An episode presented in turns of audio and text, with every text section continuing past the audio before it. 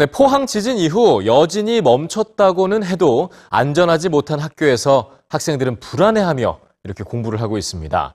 매년 정기적으로 지진 대피 훈련이 시행되고 있지만 지진이나 자연 재해로부터 아이들을 지키기 위해서는 근본적인 대안이 필요할 텐데요. 오늘 뉴스지와 함께 고민해 보시죠.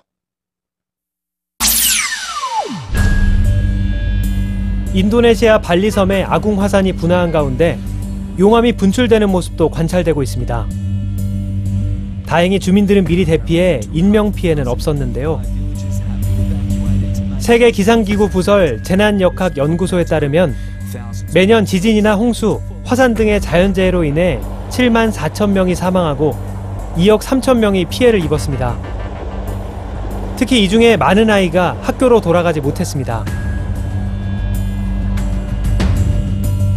2008년 중국 쓰촨성에서 발생한 진도 7의 대지진으로 7,000개의 교실이 파괴됐는데요.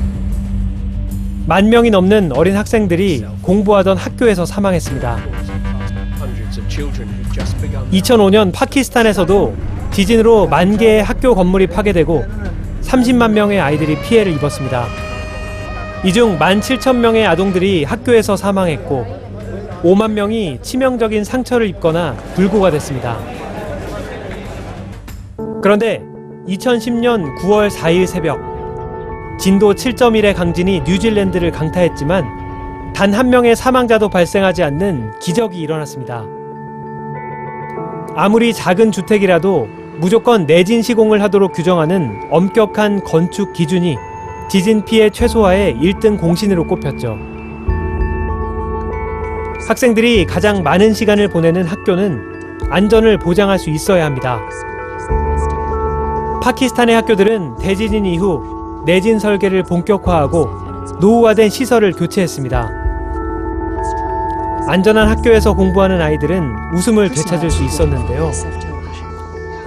내진 설계의 대표적인 방법은 팀버 골조라는 목재 건축 구조인데요. 나무의 연성을 이용해 건물이 부서지는 대신 흔들리게 만들어 지진을 견디게 하는 원리입니다. 국제 구호단체인 옥스팜은 중국의 스촨성과 네팔 등 지진이 발생한 지역의 학생들을 위해 내진 성능을 갖춘 학교를 재건하는 구호 활동을 펼쳐오고 있습니다.